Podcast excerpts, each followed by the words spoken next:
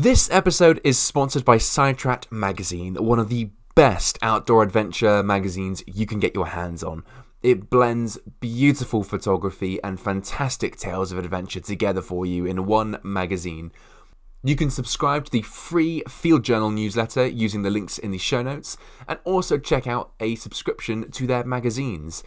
Fantastic quality, beautiful words. I really hope you enjoy it. Check them out.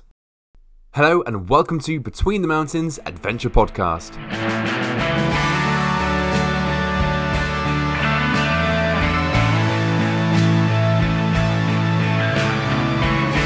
If you enjoyed the episode, then please do follow and share it with a friend. And a five star review will always help in a big way wherever you listen to your podcasts. And if you really enjoy the episodes, then please do consider becoming a patron of the show. Finally, sign up to our free monthly newsletter giving you some much needed updates in the world of adventure.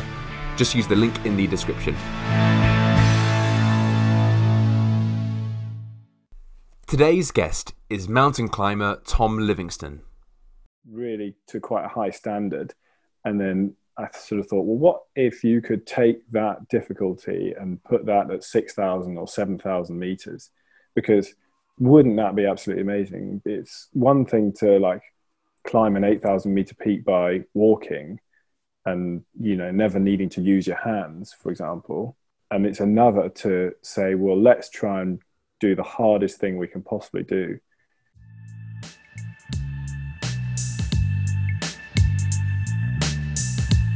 With a climbing career spanning from Scotland to the European Alps, from Patagonia to the Karakoram, I'm super excited to bring the interview with Tom today.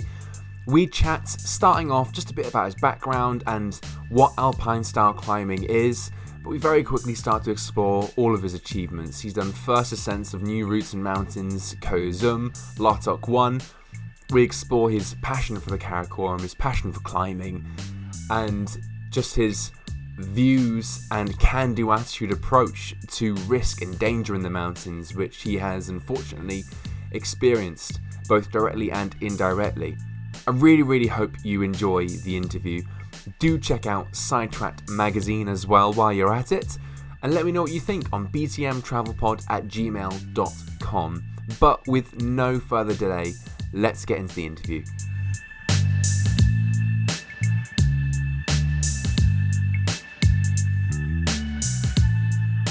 So, Tom, how are you doing today? Good, thanks. Yeah, yeah. So, coming coming to us from wonderful Greece at the moment. Uh, thank you very much for, for coming onto the show and wanting to chat to us about climbing and, and your, your career so far, I suppose. Starting off right at the beginning, what was growing up like? Was it adventurous?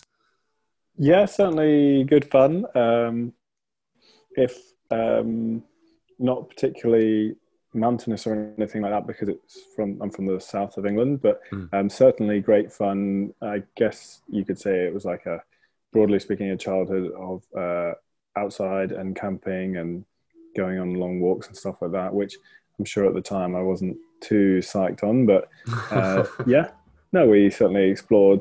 We did loads and loads of family camping trips and things like that. I think the one particular one was like going to Northumberland for a week, and uh, the weather was just absolutely terrible. And we had a great time in a really quiet and quite rugged part of the world. But yeah, I sort of wonder, like, did my fa- parents not check the forecast before we went and just be like, well, there's a there's a hurricane hitting, let's just go anyway. It might be just a purposeful character building for you or something. um, Exactly, maybe.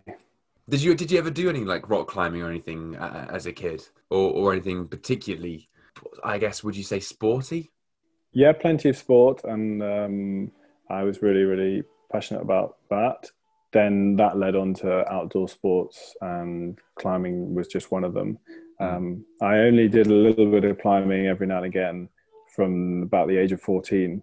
And um, then it wasn't until going to Bangor Uni or, or sort of having a year off before uni and then going to the Alps and then going to Bangor Uni where I climbed as much as I could.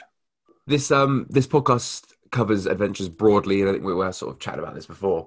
So for those who don't know, what is alpine style climbing? Well, I guess you could say it's the simplest way to climb a mountain. And everyone knows that you can go up a, a mountain um, by starting at the bottom and um, walking up or climbing up to the top in one go. It's keeping things really, really simple in that respect. So, with with uh, that in mind for climbing, it's basically you and a friend or uh, a couple of partners. You've got all your food and equipment um, in a backpack, and you start um, at the base and you climb until you get to the top, or something stops you and you have to bail. So there are no camps where you will go up and come down and then up and then come down. There are no uh, fixed lines, so then there are no ropes attached to the mountain, which you might have put in place or someone else puts in place, um, which make things easier because if you're climbing up a, a rope, then that's easier than climbing the rock. You're not using things which you could say kind of cheat or bring the mountain down um, as a lesser challenge by using oxygen, for example, supplemental oxygen. Mm. Um, you're not using someone else to carry your stuff like a Sherpa.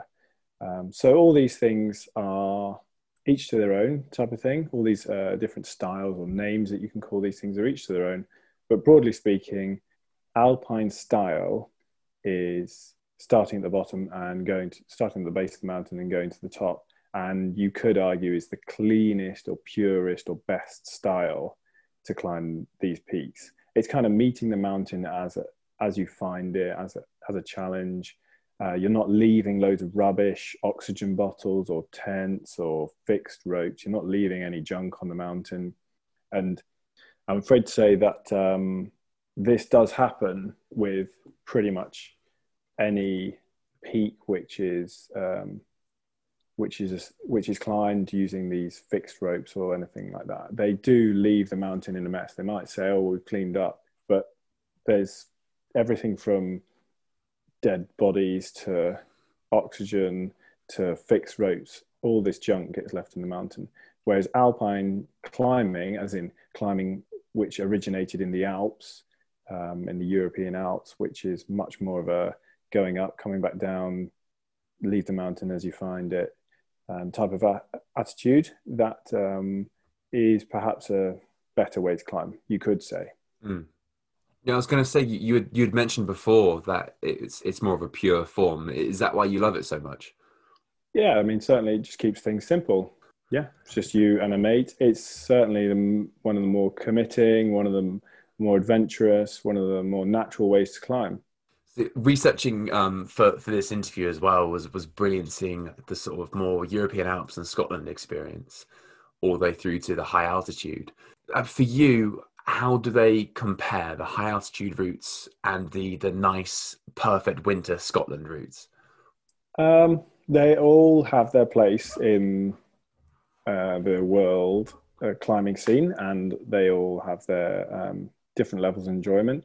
I think technical Scottish winter climbing is amazing, and um, then you can just climb the, the hardest difficulties or hardest pitches, for example, and then you can expand that to climbing the Alps, which is just more uh, several days and things like that, and then uh, boost it up to climbing in the Himalaya, for example, Karakoram, which again is just more, more and more and more. It's more committing, um, more uh, time spent in the mountains, higher altitude, uh, more effort to get there. Not necessarily as technically hard as climbing in Scotland or climbing in the Alps. Um, depends where you go and what you what you try. But um, yeah, different types of climbing. I suppose it's a bit like bouldering, where you're trying really really hard single moves, and then sport climbing, where you, we're trying slightly easier moves, but over 10, 20, 30, 40 meters or mm. whatever. So, yeah, technical Scottish winter climbing, I think, certainly has its place because it teaches you how to mix climb, it teaches you how to place gear. And I think the UK climbers have a, a big reputation for taking that traditional ethic and the skills gained from it and taking that to the Alps and then to the bigger mountains again. Perfect. Uh, if if you could only climb one, which one do you think you'd do? Would you always do high altitude from now on, or would you only ever do the Scotland and Alps? stuff? I don't think I could choose. They're both brilliant for their uh, individual quirks and, and merits. Um, certainly, I am a little bit motivated by difficulty. So the single hardest pitches that you do in Scotland are brilliant, but then um, the overall satisfaction and the, like the deep levels of contentment and exhaustion that you get after coming down from a big mountain are um, absolutely brilliant. You just feel so content for a long time afterwards if you manage to do something big in the big mountains some of your great achievements has been from this region. So I kind of wanted to, to probe you on it. What, what is it about Pakistan that draws you to it each time?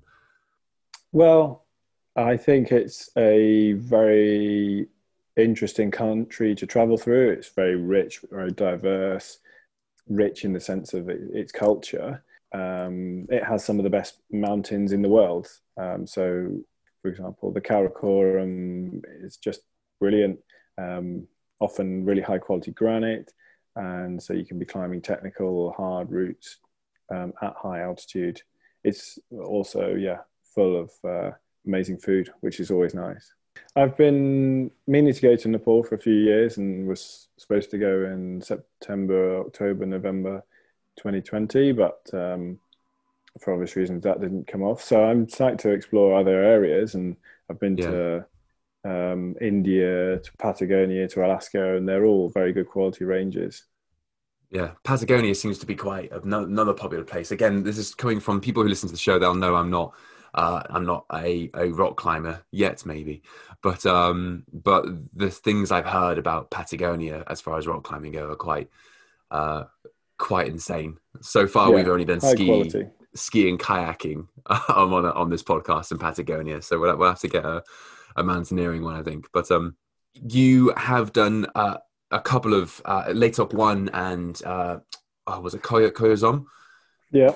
Uh, they were the new routes, and I was wondering, how do you go about researching and finding these new mountains and these new routes to climb? For many of these trips, um, you will hear of existing challenges or existing um, existing climbs that haven't been done that might have been attempted that haven't been done, for example. And that was the case with Latok 1. Um, people had tried uh, climbing Latok 1 from the Choktoi Glacier, the north side, for 40 years. Um, so we'd known about this for a long time. So that was an obvious thing to, to try. Um, but for other trips, we've just gone to go for an explore, go for more to more adventurous areas. And so for um, a trip last year in 2019, um, Will Sim had done a lot of research about the Hindu Raj region, which is sort of an extension of, of the Karakoram towards Afghanistan. And so he'd approached uh, myself and three other friends so that we were a team of five and said what about going to this area so that really that was will who had uh, found or um, not found the challenge but um, sort of rediscovered the range a bit because nobody had really been there for about 50 years well, to that particular mountain yeah so it, it often takes a, a mixture of knowing about a region and if it has some high quality objectives in there then you do a little digging and a little google earth mm. um, zooming around and reading lots of reports. And sometimes you get lucky and come up with a gem. I was wondering uh, during lockdown and, and, not being able to do too much, especially in the earlier part of this year, has has the list of mountains and routes to do grown quite considerably, or, or have you been able to knock some of them off the list? No, no, it certainly has. Um, yeah, I've had plenty of time to explore peaks on Google Earth and to um, to get really fired up um, I know, of course, that uh, me not being able to go rock climbing or to go climbing in the mountains this year is um, is a minor minor gripe, but it certainly is obviously frustrating for everyone. But certainly frustrating when I had a lot of momentum from the last few years in mm-hmm. terms of climbing, and then to have that uh, like um, stopped is a bit unfortunate. But um, yeah, you can't really get angry about it or you can't get frustrated about it. There's nothing really I can do. But yeah, it was quite frustrating. I had three big trips planned this year that have all been cancelled. So uh, hopefully we'll pick up the momentum next year. Yeah, I, I mean, I was watching um, a, video you made uh, for, for the love. Um, uh, was it 2016? Uh, you made like that. that. Yeah, yeah, and it was just you, you described it as just being sort of expedition following expedition following expedition, and it was a really great piece of film. You, you did so much that year. So if the momentum has only continued from then, I can only imagine how much climbing you're doing. So, so yeah, well, but yeah, you're keeping busy. Thanks. I think you're right. Like, if you can't control something, don't don't sweat it like I guess it's hard this year, but yeah, I mean, as reasons go, a global pandemic is probably the biggest reason yeah. to, to cancel everything. So, yeah, hopefully we can all have a bit more normality and go out and play and do what we want to do very soon. Mm. Coming now, sort of a bit more closer to home, uh, you've spoken about Gogarth in Wales quite fondly in a couple of podcasts, and I've seen a few pictures online too. I was wondering what makes it so special for you. Hmm, I guess you could say that um, Gogarth certainly, and and this style of climbing, which is basically to be climbing uh, above the sea, rock climbing above the sea in summer, and you could say that this type of climbing uh, perhaps epitomizes like British trad climbing, um, which is a little a little bit adventurous, a little bit exciting. Um, a little bit atmospheric. And this crag, Gogarth, which is on the uh, island of Anglesey off um, the coast of North Wales, is just absolutely amazing. It's like 90 meters high. It's sometimes gen- gently overhanging. It's got really good uh, quality rock often, um, but not always. And it feels really wild. You're climbing directly above the sea. And so it's exciting. It feels a bit remote, but now having gone there countless times, um, it feels a bit like home. And so whenever whenever I'm on these big trips, a long way from the UK, you kind of think back to rock climbing in the sunshine, where it's nice and warm. You've got like seabirds wheeling beneath you and seals bobbing along, and you're putting in good gear and then sort of questing off and and and climbing through amazing terrain, often quite 3D. Um, so you can sort of like be be resting uh, with your with your hands completely off, but still having this huge exposure beneath your feet. That feels really really cool. And um, also one of the things I'd, I wanted to do for a while is to take that technical difficulty where you're, you're rock climbing really to quite a high standard and then I sort of thought, well, what if you could take that difficulty and put that at 6,000 or 7,000 meters? Because wouldn't that be absolutely amazing? It's one thing to like climb an 8,000 meter peak by walking and, you know, never needing to use your hands, for example. Um, and it's another to say, well, let's try and do the hardest thing we can possibly do. So that will be rock climbing, or that might be using your ice axes and crampons to climb as hard as you can, as high as you can. And that sort of epitomizes alpine style as well, going back to that. Yeah, in some ways, um, Gogarth is great fun as a place to enjoy, but also it's sort of um, planted a bit of a seed as well. And there's the uh, the idea that sort of grew from quite a long time ago of taking that technical difficulty and then um, climbing to high altitude. And that's why Koyo Zom, the peak I climbed in 2019 with Ali Swinton, um, was really quite special. It's nearly 7,000 meters, and we managed to climb a new route up this thing.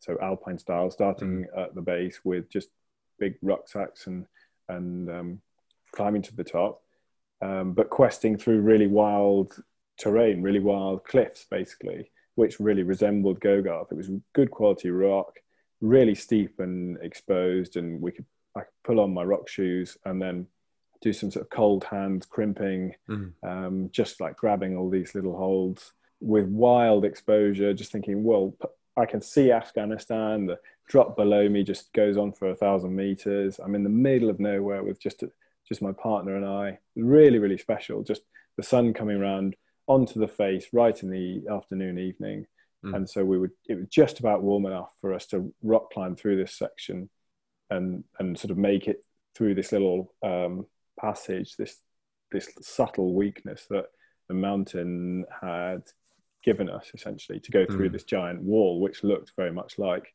Gogarth awesome. I think it's, yeah, it's just incredible like hearing hearing people's stories about climbing these these mountains honestly. And, and yeah the views must just be insane as well at the, at the top. Yeah of course yeah. I, I mean, mean, it's well you felt very lucky. I suppose i was just going to say it's important to put these things in perspective mm. because 50% of the time you go to these big mountains and and it doesn't work out we went to india the year before and um, just sat in a tent in the snow for four weeks basically and um, didn't get any climbing done, and you might holiday. try. well, yeah, great, great curries and great holiday, but yeah, obviously you go there to try and go climbing. So yeah, sometimes it doesn't work out, and uh, sometimes you um, have to accept just going home empty-handed. So it's important to keep things in perspective as well. Yeah, I mean, talking about things not working out, another thing I, have um, I've picked up from interviews and from podcasts that you've been on is that you've sort of witnessed or, observed danger uh, quite a bit. I mean, from directly, you, have pulled your friend out of a crevasse, and indirectly, you've seen obviously the, the two Russians on um, on on Lutok. I was saying Latok wrong, wasn't I? um, tomato, tomato. Lutok one. Um, the two Russians obviously had got into a bit of trouble. I was wondering, how do you process these events and, and keep a can do attitude? Mm, I think um, risk is a very interesting question. And really, at the heart of it, you can start questioning why you climb, or one could say, well, if it's risky or dangerous to go climbing the mountains, why do it? And then you might say, well, um, is it worth the risk? And you could basically say that, uh, yeah, it's great fun. Um, why not climb it? Because um, there's plenty of other safe things to do. But then um, you can basically say, um, is it worth the risk? Yes, because it's great fun and we can mitigate the risk as much as we can. Um, is it um, devoid of risk? No. What do you think when other people have accidents, well, it's bad luck or it's bad judgment or whatever. You can sort of try and assess that or process that. I guess I'm quite, um, or I guess it helps to be quite cold and not super emotive when it comes to risk in the mountains. Um, there's not really a good um, way to answer it, and it sort of mm. comes down to um, how much do you want to go climbing, and the answer is a lot. So you sort of mitigate it or process it and then move on and, and hopefully climb as safe as you can, but keep going. I mean, of course, it does affect you. Risk does affect you, and mm. um, seeing these things firsthand, you wouldn't be human if you didn't, um, if it didn't have some effect yeah. on you. But it's whether you can, it's whether you take the same risks, which I would argue is is not true for many instances, and whether you um, deal with them in the same way. You, you have talked about being unable to measure success in alpinism. Um, and it's subjective. Uh, it is subjective, and it's unique to the individual. Uh, so, for you personally, what do you class as an epic day out that's worth repeating? Well, one that's enjoyable, one that um, um, I gain something from, even if it's um, a supposed failure, if you like, where you don't climb to the top of something, you might still realize, um, well, I learned something from that. Um, it would be with good, good mates, and it would have perfect conditions, perfect weather. We'd climb all the hardest things we've ever climbed. We'd high five at the top, and then get back down in time for tea and medals. How about that? perfect. So um yeah, and, and you've kind of segued nicely into that that next one as well, which is that with so much uh, talk of of your achievements and your summits, what's one expedition either in the UK or abroad that stands out to you where you where you didn't reach the summit? Oh, there've been absolutely loads, and um, like half the time in the UK, like trad climbing or sport climbing yeah. in the UK, I'll fall off, and um, so therefore not get to the top of the climb, and then half the time on expeditions or big trips, we will come away having had hopefully a good time, but might not get to the gotten to the top of something, and that's just the way it goes. Uh, yeah. So, yeah, there's nothing that there's not not one particular experience that stands out, um, but certainly many trips have made for um, some good memories. Yeah, rich memories. Yeah, because I, I think a lot of people can get stuck in that sort of summit fever attitude, can't they? And and we've spoken on on the podcast. I've said many times before that the mountain isn't going anywhere, and you kind of just touched upon the same thing as well. So like if you're if you're making it back safely, then it, can't be too much of a bad day. It is, uh, yeah, that's the thing. That, yeah. That's completely right. Yeah. yeah. yeah. Coming back is very important. So um, I, I, know as well that you said that you enjoy the the unpleasant element of alpine climbing too. So uh, again, I'm expecting you to have a complete abundance of them. But are there any sort of type two fun moments that kind of stand out in your memory quite a bit? Yeah, so of course there are um, times like uh, well, like you've described, where so type one would obviously be completely fun, and type two is sort of fun afterwards, and type three is it's never fun.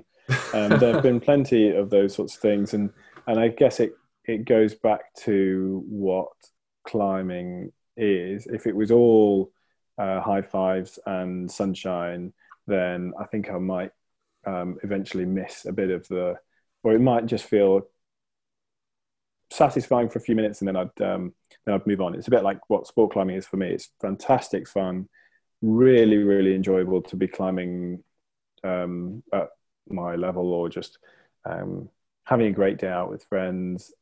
And then you get down from one particular climb and you think, oh, that was great. Um, that was really good fun.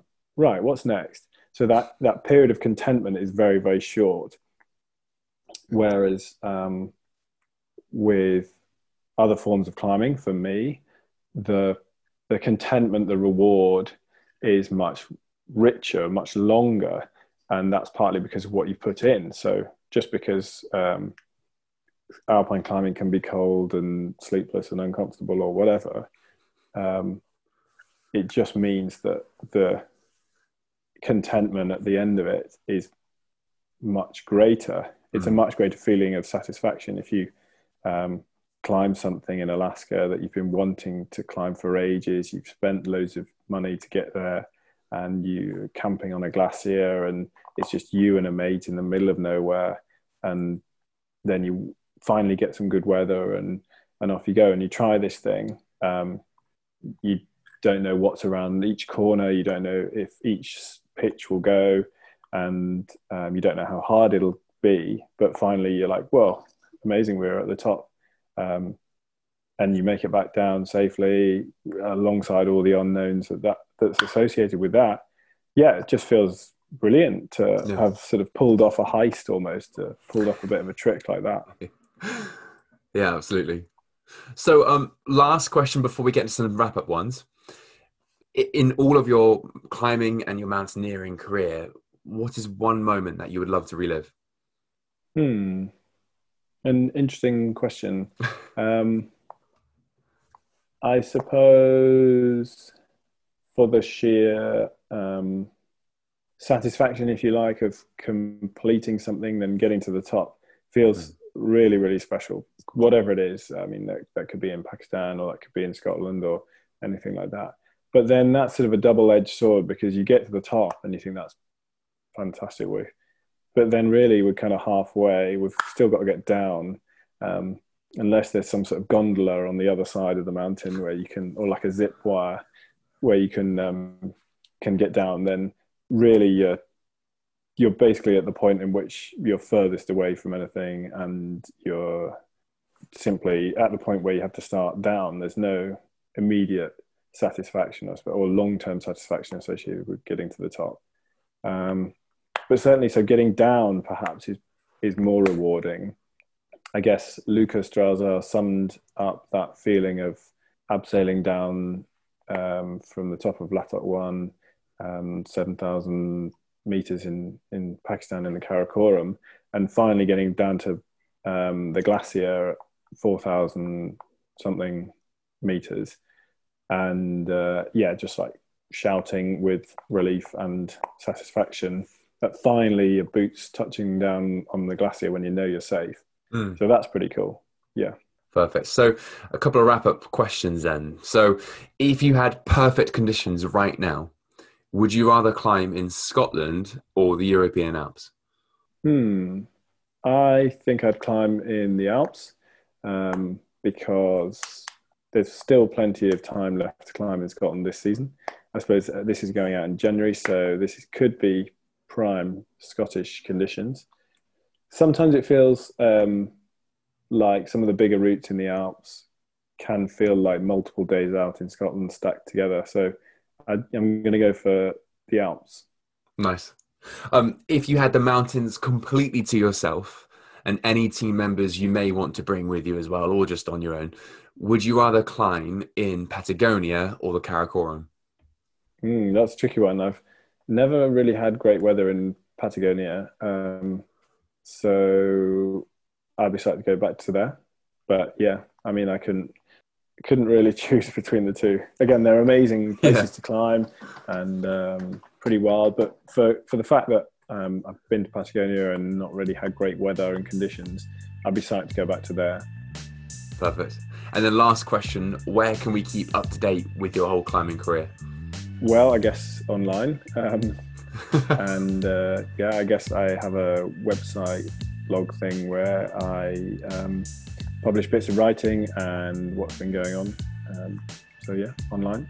Yeah, and I'll, I'll, leave I'll leave that in the show notes alongside Instagram as well. So if people want to see a few more photos, sure, yeah. then they can do so. But yeah, listen, Tom, thank you so much for coming on the podcast. It's been a real pleasure.